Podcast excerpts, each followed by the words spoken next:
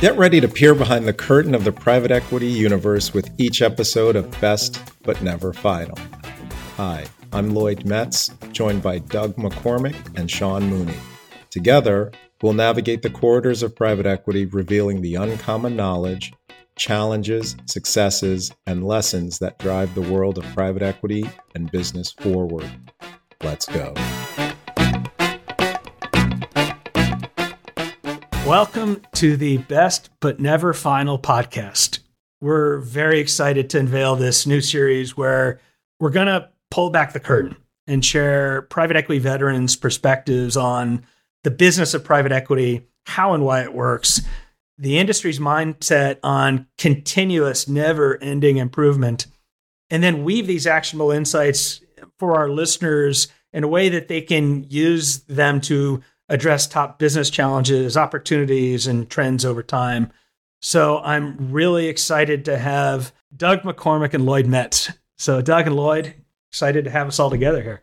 Me as well, Sean. Uh, good to be here. Thank you very much.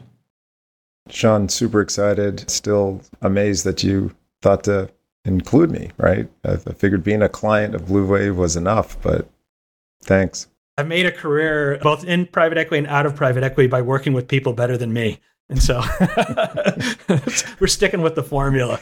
So maybe I'd love to let's kick it off and we'll get introductions so our listeners get a better sense for for each of us. But Doug, I'd love if you could start us off by giving us some of your background. Sure thing, Sean. And for the record, Lloyd and I know that when you say industry veteran, that's code for old. But, but here goes anyway. So I'm a co-founder and managing partner of a lower middle market firm called HCI Equity. We focus on founder owned businesses where we see transformational growth opportunities. And that's usually related to M&A strategy around consolidation, but also kind of scaling the business. By way of background, I started at West Point, United States Military Academy, did some active duty time, business school at Harvard, and have been in the finance, private equity world for kind of the last two decades plus. On a personal basis, live in Northern Virginia, work in DC, empty nester of two adult kids and active with three dogs and anything outdoors. So that's perfect. And when I said veteran of private equity, I also meant you were a veteran. So oh, I, I, I, stumbled right into that. Good so recovery. Good recovery. Yeah. so Lloyd would love to love, love to hear the same. Thanks, Sean. Lloyd Metz. I'm a partner at ICV Partners, a lower middle market private equity firm. We are really keen to find interesting, growing family and founder led businesses. And we've been doing it for a couple of decades now. I've been in private equity, got in right before the internet bubble, for those who remember that. So I've seen a few things. It's always been exciting to see what's around the corner in this business and really excited to talk with you and Doug about how we view the world. On a personal note, I live in Brooklyn, father of two daughters, got my undergraduate degree from Stanford, MBA from Harvard, and I'm a proud Gen Xer. I just don't know how to put it any other way. And moved around a lot growing up. Lived in Texas and Kentucky before my parents settled in uh, Westchester County, the suburbs north of New York City. So, really excited to be here. I love it. And this is something that absolutely keeps me humble. So, my role here is going to be the everyday person. And so I'll get into my background. So I'm the founder and CEO of BluWave. I'm a recovering private equity partner in so I was 20 years in PE and then had an idea for a business to start my uh, own company and now I've jumped into a much bigger cauldron serving hundreds of private equity firms who are constantly telling us that their timing is yesterday and we have to be perfect and they'll never forget. So, so questionable life decisions, but so far it's been great. On a personal note, I attended Georgetown University. I went to Columbia Business School. I grew up in Austin, Texas, and now I live in Nashville, Tennessee. And I have two kids who are great, a lovely wife who somehow agreed to this crazy entrepreneurial adventure, and two dogs and a cat. And there's probably a partridge in a pear tree somewhere in there. So, so, so I got to just comment relatively bad judgment. I think the only customer set that's more demanding than the investor universe is the private equity universe. So I think you kind of are going the wrong direction there it was a highly questionable decision. but we live and we learn. and, and, so Lloyd and I are both customers, and so that's why you have us on the podcast. Let's be clear: you, this is you're being very nice. Once again, yeah, surround myself yeah, by yeah. better. now you do a pretty good job, Sean. You and the rest of the BluWave team. Oh, Thank you. No, I appreciate it. And we're privileged to work with two of the best firms in the business as well. So now that we've gotten like patting ourselves on the back beside us, let's jump on in and maybe just to set the stage for our listeners. Over the first few episodes, we're going to talk about some of the fundamentals of how top PE firms and the investment leaders therein really think about assessing opportunities before making an investment, including evaluating the key fundamentals, forming hypotheses what the company is, and very importantly, what the company could or should be, how they believe they can create value, and then building confidence before they make an investment on not only all of that, but how there's going to be a successful exit. And so for this specific kickoff episode, we're really going to focus on the fundamentals of what makes a company quote unquote good. And maybe just to frame our worldview for our listeners for this episode and episodes to come, is there's a lot of different ways to assess companies and build companies. And each of venture capital and public market investors and private equity investors tend to look at similar things, but often put different coefficients of importance in front of the various elements of value that they're looking at. And so, what we're going to do is we're going to tackle this worldview from the perspective of private equity investors, which typically looks to establish companies that are and have been cash flow positive and have the opportunity to go from good to great. So does that does that make sense, Doug and yeah. Lloyd? Let's do it. All right, let's kick it off. And so maybe to start at this foundational area that we talked about, I, I love it, Doug, if you can talk about some of the major categories that PE firms look at when considering whether a company is good and if it can be great for an investment. Sure thing. And so let me acknowledge that I think an M&A process is very intensive and so there's a lot of various different work streams and so I think the best way to think about it is kind of go high level to major categories or buckets that the activity sets fit into. And I would actually argue there are five major categories. And the first is market that the business competes in. The second is the business model it employs to service its customers. The third is the team that's managing the business. And those are the three that we're really going to focus on today. I think that there are two others that kind of come into play that we'll explore later in the podcast. One is what the PE firm intends to do with that business in terms of how it can change it, how it can grow, how it can, what's its angle to add value. And then the last is how to think about exit, who are the buyers, what are reasonable valuation expectations. So, like I said, there's a lot to unpack there. So, I think we're going to kind of just start with the, the basic three market, business model, and teams. Absolutely. And this is going to be a journey that I think we're going to dig into sequentially deeper and deeper for our listeners and hopefully really kind of will add value for everyone in terms of not only how the PE industry thinks, but why they think that way and how that'll add value to not only investors, but also people who are building companies. And it's because it's a mindset that's been kind of chiseled out of a thousand mistakes and tens of thousands of hours and sacrifices that I never was going to look back and say, I wish I worked harder. but, uh, but let's kick it off. And so maybe Lloyd, as a way to get this started, one of the things we're talking about is digging into how and why the private equity industry kind of looks at this market idea first, the areas in which a company competes and serves. And so, Lloyd, why does market matter to private equity investors? And really, what does this concept of market mean? Yeah, it's the big driver, if you do the work, of a lot of returns in private equity.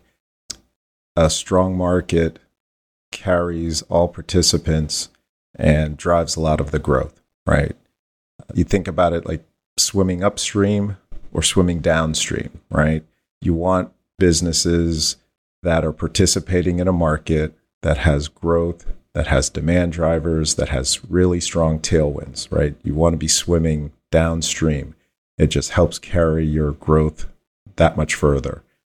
You start with that.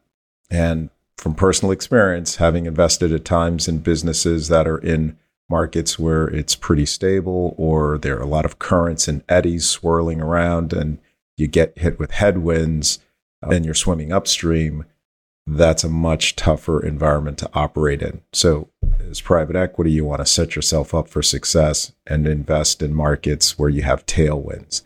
Now, the question is, what's a market, right? You can have international markets, national markets, regional markets, local markets, and you have to figure that out as well. upfront as best as you can because it does affect your economics. Bigger isn't always better. Bigger markets aren't always better. Looking at a market from a macro level, oftentimes you might miss some of the niche markets and pockets in a market that are pretty rich and are worthy of mining and can generate pretty amazing returns if you get it right. And maybe one thing I'd love to get your perspective. We're going to do a much deeper dive in future episodes on market because we could spend hours on this. Yeah. Seemed like every time I ever got a what I think casually called a CIM or a confidential information memorandum from a banker, it was always a $20 billion market that was growing at 20%. And because they'd always make it really big. As a P investor, what do you do when you see that in a CIM for a 20, you know, $50 million revenue company? So, as we're trying to get better at our firm about doing this, but understanding the market, the market structure, the landscape, the trends, the composition of that market, right? Is it a seamless national market or are there parts and pockets within the market? We're trying to get better at doing that work to figure that out before we see any marketing materials of a specific company.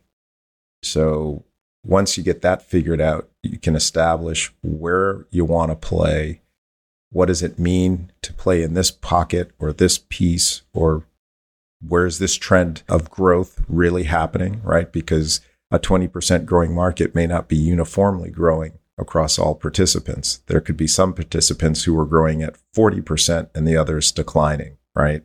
So you need to figure that out when you're doing your job right. You figure that out before you get any CIM. Yes, I think I would just before we kind of go into some of the individual characteristics, highlight a couple points. The first is a lot of this assessment, whether it be the market or the business model or the team, is really in the context of the firm strategy, right? So you could be a value investor, you could be a growth investor, and market has different implications there. And a lot of these attributes, they can be solved with price, right? So price is an important way to address for market deficiencies, et cetera. So that's point one. And then the second is I do think private equity, because it's a long term asset class, market is particularly important because the longer you hold an asset, the more returns are driven by growth as opposed to entry multiple or kind of one time things you can do to the margin profile that don't continue to compound. For us, as long term investors, we're really trying to drive multiple invested capital. I think this market dynamic is a super important one. And I do think if, as you kind of peel the onion on what market is, I think there are a couple interesting attributes that it would be fun just to kind of bat around amongst us. So the first is market size, and Lloyd kind of talked about that. But just to paint two extremes, at HCI, we're focused on consolidations. And so for us, having a relatively big market where we think we can dramatically grow the business through M&A is an important part of our strategy. So it would be very difficult for us to buy a platform in a market that's a couple hundred million dollars or even a billion dollars probably. Having said that, I think it's a very reasonable strategy for some to say, I like a small market with a very dominant player with significant barriers to entry because that's a different thesis, different drivers of value, and probably equally effective for the right firm. This episode is brought to you by HCI Equity Partners a lower middle market private equity firm focused on partnering with family and founder owned manufacturing, service, and distribution companies. ICV Partners, an innovative private equity firm supporting management teams of leading companies at the lower end of the middle market. And BluWave, the Business Builders Network, connecting the most proactive business builders in the world with the best of the best service providers for critical, variable, on point, and on time due diligence and value creation needs. Now, back to the episode. So I love both those perspectives here. And it's kind of interesting. In my prior life, I was in two different kinds of PE firms. One was a what I would say was good enough to good PE firm where we were value investors and we could not only play with returns, but also structure. And then the next PE firm that I was with was a great to greater PE firm. Like, we're going to start with a great business and make it even greater. And one was like, we're going to buy low multiple and we're going to put structure and securities in. We could kind of work our way into return and protect ourselves even against like an okay market. But the great to greater firm market had to be good. So I think both of your points are super spot on. But I always go back to like if you think about the differences between maybe PE and VC, VC has always gotten that market part right because they have to. If they get that wrong, it's a wipeout. And this kind of Marc Andreessen thing is like the market always wins. And usually that's the case, right? A good market lifts the boats. A bad market, you have a great team, you're not even going to win. If you have an okay market, okay team, you'll still do okay. But Doug, to your point, like you can still solve a lot of problems by price and structure. But at the end of the day, if you get market right and you have a great team, boy, does it make things a lot easier. so. Sure does. And the one thing I would say is if you get market wrong in the private equity business, which implies you kind of got the business and you overpaid because you thought it was a great market and then it wasn't, like the financial implications can be challenging that way too. Absolutely. And Doug, on that end, it, it, do you have an example of, of where it, it kind of all went right, where you got a great market, a great team, and then just kind of like magic happened? Well, so we just sold majority interest in one of our platforms. It's called Tech24. We're still in the business, and so we're still meaningful owners and excited about where we can take the business from here.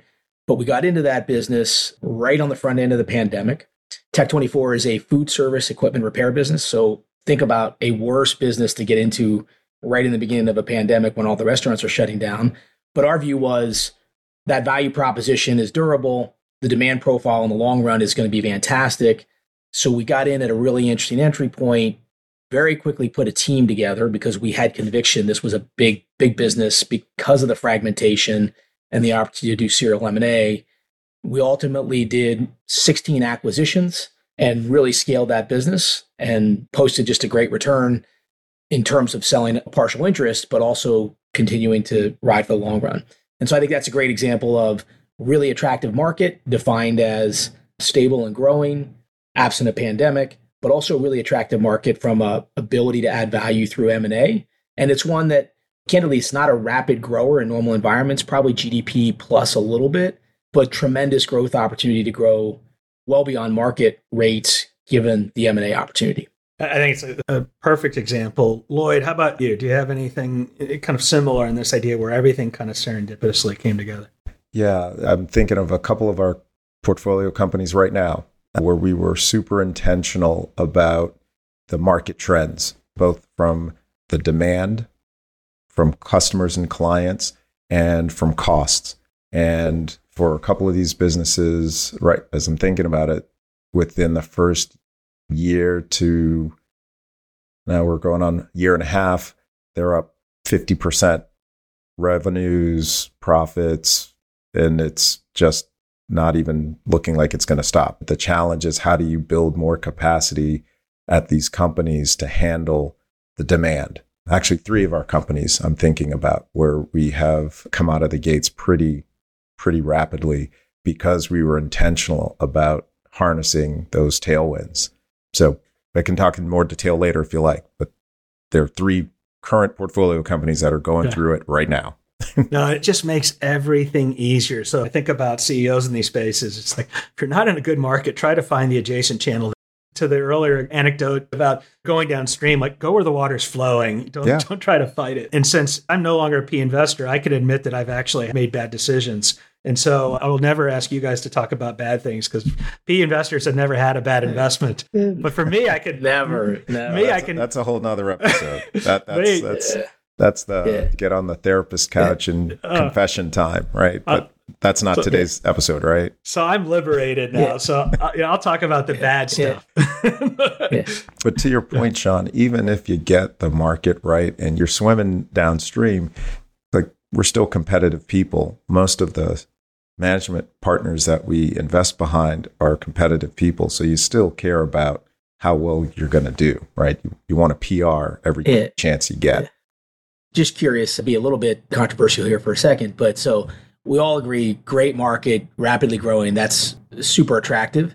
But in my mind, it's also ridiculously hard, right? So if you said to me, how fast is the market or my company going to grow next quarter, next year? I go, okay, I think I could do reasonably well in giving you Kentucky windage on what that looks like. But if you said to me, what's it going to look like in five years? And what's the forecast for the five after that that the buyer of my business is going to look to? I think it's really, really hard. And we take some comfort in trying to identify the contributors of growth. So, just to share with you from our perspective, betting on an underlying trend that's pretty predictable, let's say it's population growth, let's say it's demographic growth, let's say it's even outsourcing growth, to me, those I can get more conviction in than assuming the internet's going to grow at 30%, 20%, whatever. So that's just a style for us internally, but uh, we find this to be a really hard topic. I think it's a great point. And whether you're operating a business or investing in a business, we're all playing three dimensional chess and nothing happens in a vacuum. And just because a rising market that's really good probably attracts a lot of competition. And, mm-hmm. and, but uh, I'll tell you, like the example I have in my head is on a shrinking market, we're at an investment in an automotive space and there was a change in the market. And no matter what we did, we just could not dig out. And the tide just kept on going up further and further and further.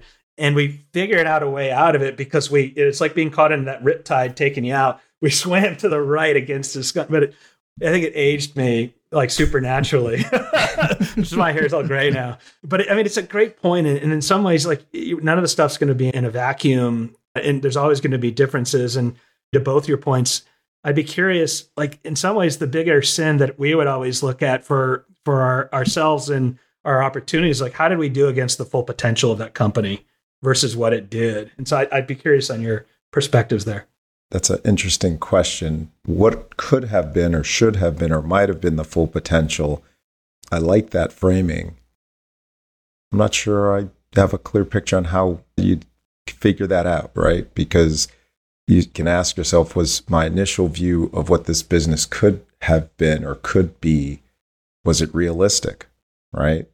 So that's what we do. We compare your initial upside, base case, whatever set of scenarios for your underwriting with what actually happened. So we actually document at the end of every investment what went right, what went wrong, compare the numbers, compare some things so that we can have a, a review and a conversation about it. Yeah, so two observations, and this is probably an indictment on my personality, but I have never had a business where I thought we got 100% of what the opportunity was. And my personality is a little bit like, congratulations, you just broke the record for the one mile. And I go, well, can you take another second off? Right. So I think there's always this dynamic of uh, pushing ourselves to do better. And I think I try to be more focused on did we do the things that we could control as opposed to, boy, we got lucky. Because I want to get lucky and I got to stand in the field and get hit by lightning to get lucky. But that's not a strategy. And so we try to think about it in the context of if we had a value creation playbook, did we execute it?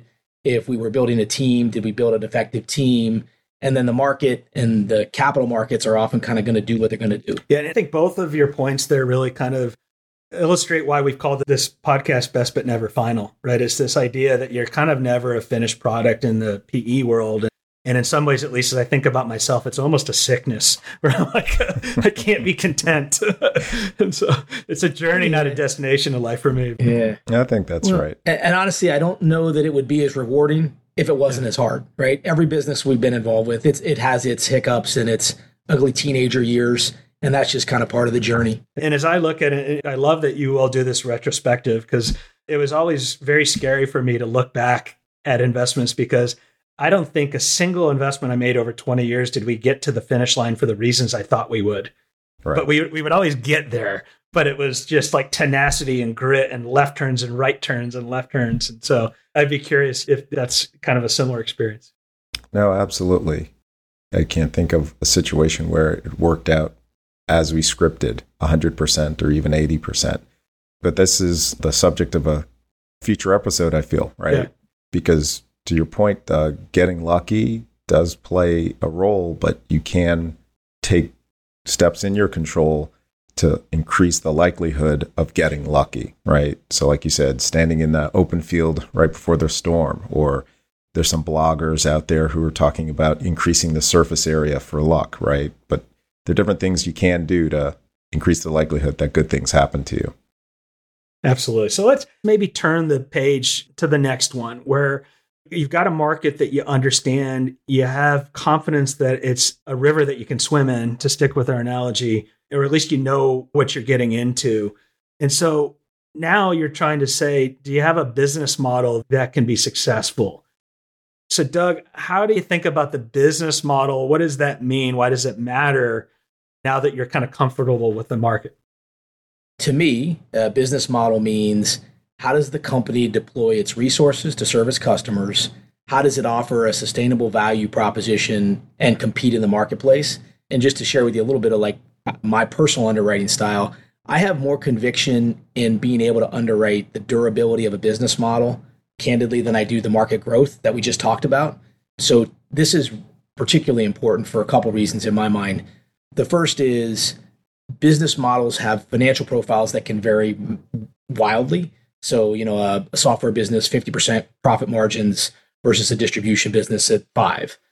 I think the other thing is it has very different competencies. So if you're underwriting a distribution business and trying to grow that, it's a very different skill set than kind of the software business. And so just again, making sure that the organizational capabilities of the private equity firm are well aligned with that business model, I think is a key trend that's evolved over the last decade or so. So for us, business model, I agree with Doug 100%. And again, just a little framing, right? We're looking at companies that are very profitable. So margins, EBITDA margins, well in excess of 10%, some of them well in excess of 20%. Companies, though, are fairly small 50 ish million of revenue to maybe 200, 250 million of revenue. So they tend to be playing in niche markets. If they're founder and family led and built, there are elements of the business model where some elements are stronger, other elements are weaker. And that's okay. We look for that because that's where some of the opportunity lies. And we'll get to that in another episode. But fundamentally, what we try to figure out is if you're generating these high margins, what is it about your business model that allows you to generate that? And once you figure that out, the other piece is does the leadership team, does the management team understand how they're generating those margins? Do they get the value proposition? Or is there something special about their go to market strategy or special about their product design or what have you? We try to spend as much time as we can figuring that out because that's where a lot of magic can happen. Like right now, I personally am really keen to invest in businesses where the client is buying judgment from the company, right? When you cut through it all, they're looking for judgment. And so that's a hard service line or product line to really squeeze on price. That's the ultimate ROI business, right? right. Decision maximization tools. How do you, right. It's like infinite money. so you may value. be buying a service, you may be buying a widget, but if part of what is being bought along with that is the judgment of the designer, the engineer, the consultant, the advisor, what have you, and that is valuable to the customer or the client. I like that business model a lot. Really yeah. neat things can happen when you when you find those. It's really interesting. That's the hardest thing to kind of discern. So uh, when I was in PE, you'd get hundreds of these CIMs or confidential information memorandums that would come in and they're all passing the weight test. They all have to be really heavy and have 100 pages. And Sunday at noon, I just kind of plug myself into my office and just start reading. And I developed some kind of like yardsticks. How do you know, like measures that say this thing's probably got something to it? I'd be curious for either of you. Do you have any kind of like financial or numeric measures that you would look when you, this CIM comes in that you look and say, is this company's business model doing something interesting or could it or should it? Are there anything that you look at in there when you're flipping through the exec sum and the financials and say, oh, there's something here? So, like I said, we like high margin businesses. So, on first pass, what is your gross margin looking like? What's the trend been there? What's your EBITDA margin looking like? What's the trend there? And again, you keep talking about CIMs, Sean. So, the adjustments, I ignore those. I look through those to a large extent on the first pass. I also look for customer concentration because the presence of one or two or three very large customers could skew the economics, right? So when you think about the growth away from those large customers, you're trying to figure out, okay, will my economics improve or worsen as I move away from them? You look at CapEx, right? A lot of people are fixated on the income statement. CapEx and working capital also matter a lot, right? Since you talked about it, the lead of the episode, cash flow, right? So CapEx matters and working capital matters, working capital intensity. So we look at the trends in the working capital intensity. And then you think about as we grow, if the composition of your customers or clients changes, how will that affect your working capital, right? So if I'm going to be growing with larger customers that have more power than we do, well, then they can stretch your receivables. Or are you growing with government agencies that pay their bills on time, yeah. right? Versus large corporations that pay in 120 days, no matter what your billing practices or contracts say, right? So you start to try to imagine what that future growth might look like. And will there be a material change and shift in the client base? So those are the things I look for. And then lastly, and CIMs are notoriously bad generally in this, is understanding the value proposition. There's so much jargon and investment banker obfuscation. It drives me nuts, right? Like, what does this company do for its clients and customers? Can we just spell that out, please? it's like marketing gobbledygook. Like, like, talk to me like I'm a sixth grader, right? Yeah. Like, how hard is that? So, so Lloyd, you, you nailed it. I'm so glad that you took that answer versus me. I think I would add this whole concept of customer retention. Do I have to go win my customers every year or can I build off a base? And uh, I really like the way you talked about not only margin, but capital intensity. We look at return on tangible capital as like one of the absolute kind of best ways to think about comparing really different business models because it, it kind of takes into account both margin and kind of capital intensity. And I'm struck by just as I think about the application of the metrics you just talked about in today's environment, it's so interesting to me because like it used to be the big question was what's the EBITDA multiple people are paying? I think in today's environment, the question is what's EBITDA, right?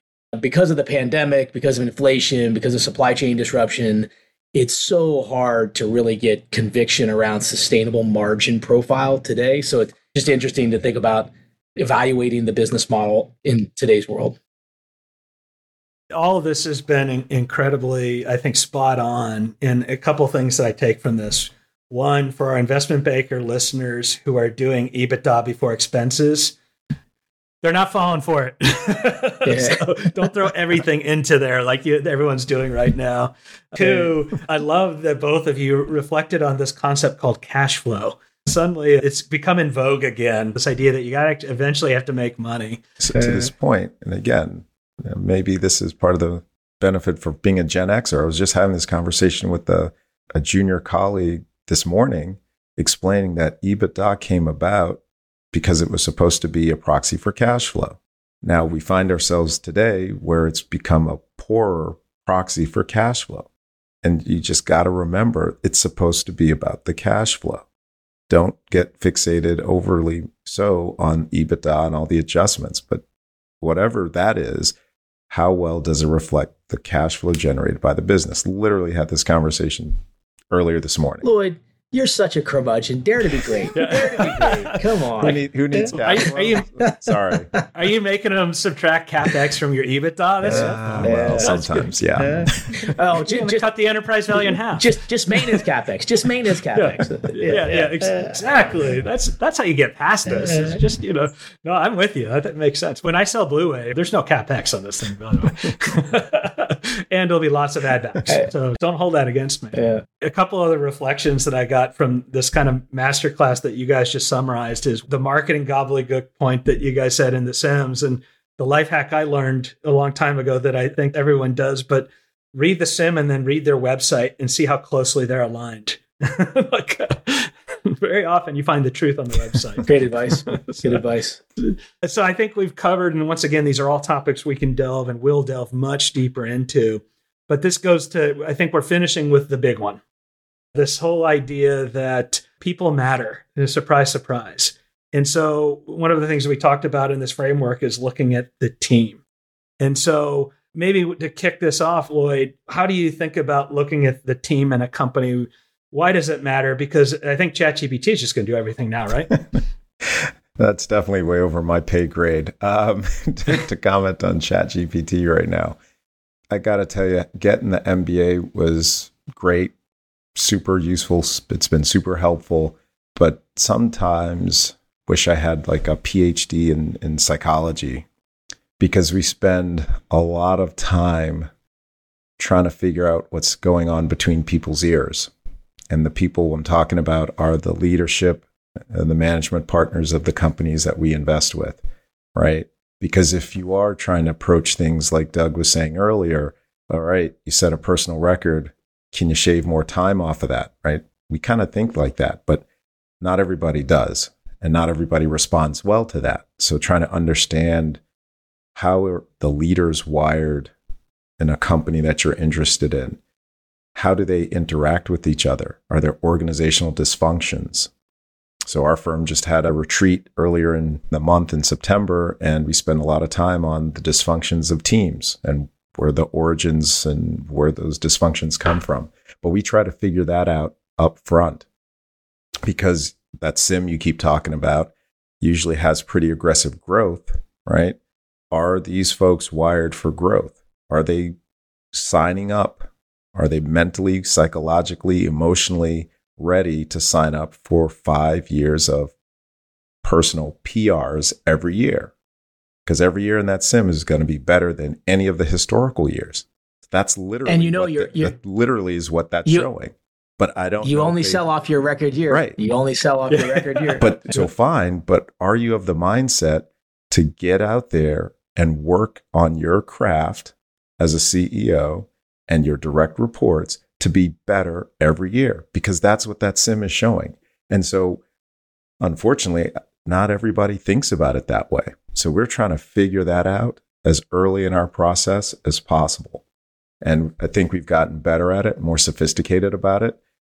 And I can talk for a long time about the things we are doing.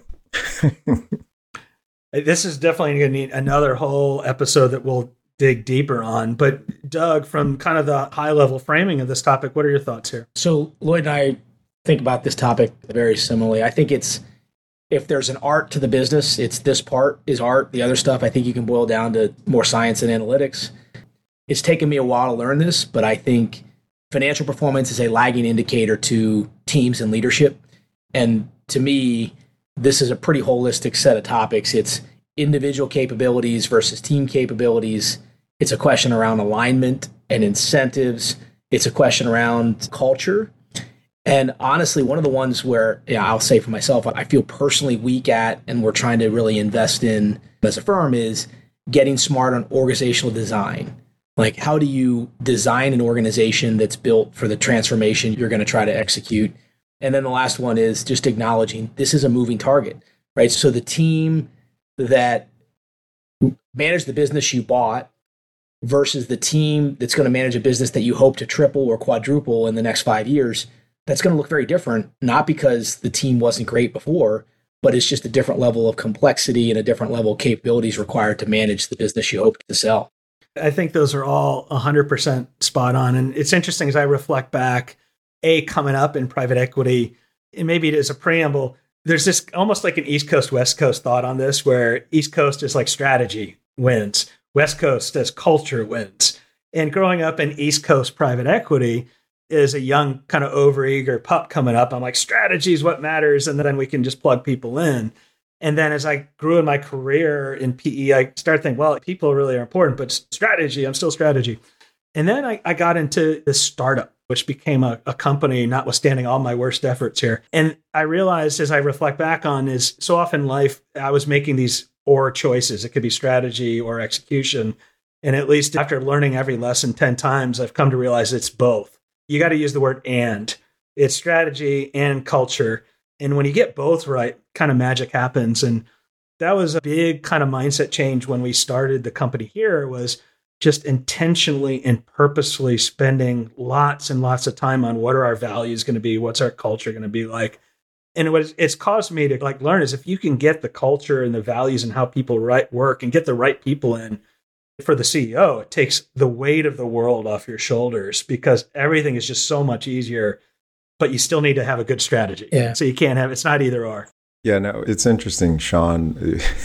when you started your East and West Coast framing, I, I thought you were about to talk about rap and hip hop for a second, but I think it is the power of and, right? Because you hear these sayings, right? Culture eats strategy for breakfast and execution eats strategy for lunch or whatever it is.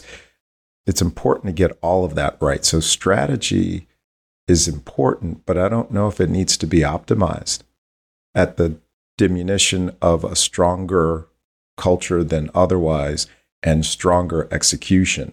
So I would absolutely put a premium on better execution and stronger culture, and I'll take an okay, average to above average strategy.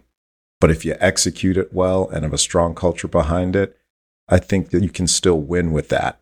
I don't know if you had a great strategy, but mediocre execution and mediocre culture.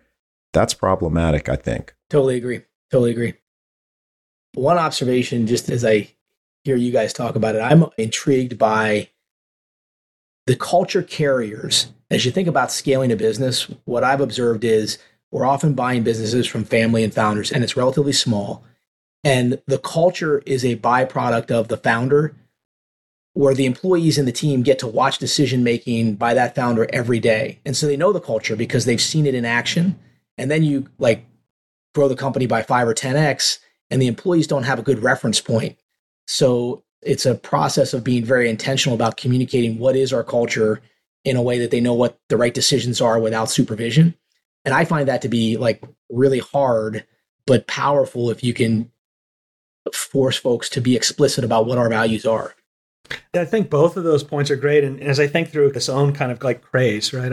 I did the exact opposite of most people. I started in PE and then went in to become an operator. And most people call it like the world's worst midlife crisis in PE. But as we got into this, when we first went into this journey here, all the people who were mentoring me on how to do the business were like, get the culture right, get the culture right. And, and then I was like, well, we got to get strategy too. And Lloyd, to your point on execution, that was one of our big kind of like aha moments because we very purposely established our values as a company. And Doug, to your point, it's not a religion, it's not an ethos, it's a philosophy. It's how we commonly respond to situations. And that was a big kind of exploration for me. And when we first started, the values were work as a team, have good values, be good people, and have a growth mindset where we're always trying to get better and learn. And then what we realized was in the first year, like something's missing. And then we sat around the table the next year in year two, and we sat around like, what's missing? And we figured out that this whole execution thing, like, we got to win.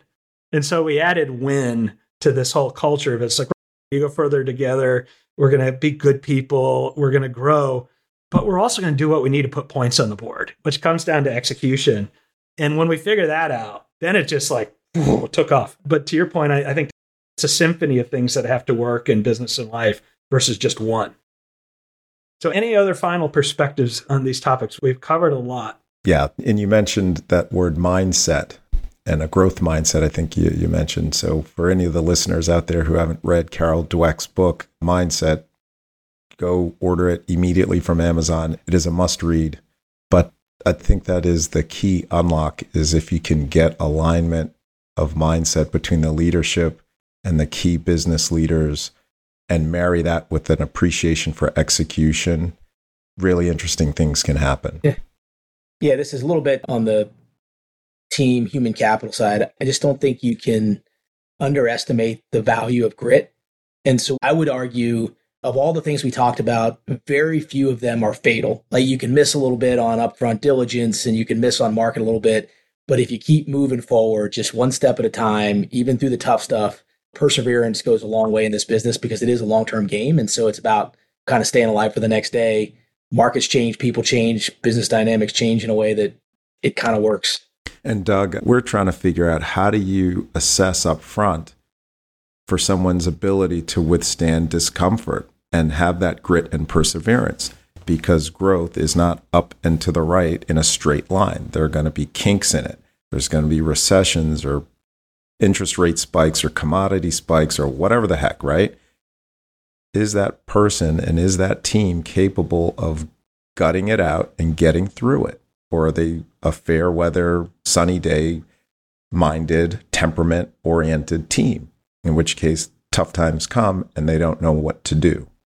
So we're trying to figure out how to assess that up front, like right now as we speak, like that, because that's that forward looking mindset. I think that is uh, the perfect bow on this episode. This kind of grit, resiliency, tenacity, however you want to call it. And going back to the beginning of this episode, we're talking about how none of our companies ever got to the places they ended up for reasons we thought they would in the beginning. At least, certainly none of the ones I invested in. And the reason they were successful because they had really gritty, tenacious, resilient people where something got in their way, they went left or right, where I think a fair bit of humanity gets comfortable just stopping. And so that might be the ultimate kind of thing that leads to people being successful in a really kind of like top, top group of great people is this idea that we're just going to continue figuring things around. And so I, I think that's a great way to kind of frame this and kind of bring this together, particularly as we think about our next episode. And so I think we had a great kickoff episode here. Up next, we're going to talk about all right, you figured out this investment, or at least what it is. Now it's what's the art of the possible? How does private equity, even before you make this investment, start thinking about value creation planning and start figuring out what this company could or should be before you've even cut a check to this amazing entrepreneur who built the company in the first place? Does that sound like a good plan, guys? Awesome. Absolutely. All right. Looking forward to it. All right. Well, we look forward to the next episode. Thanks so much for listening.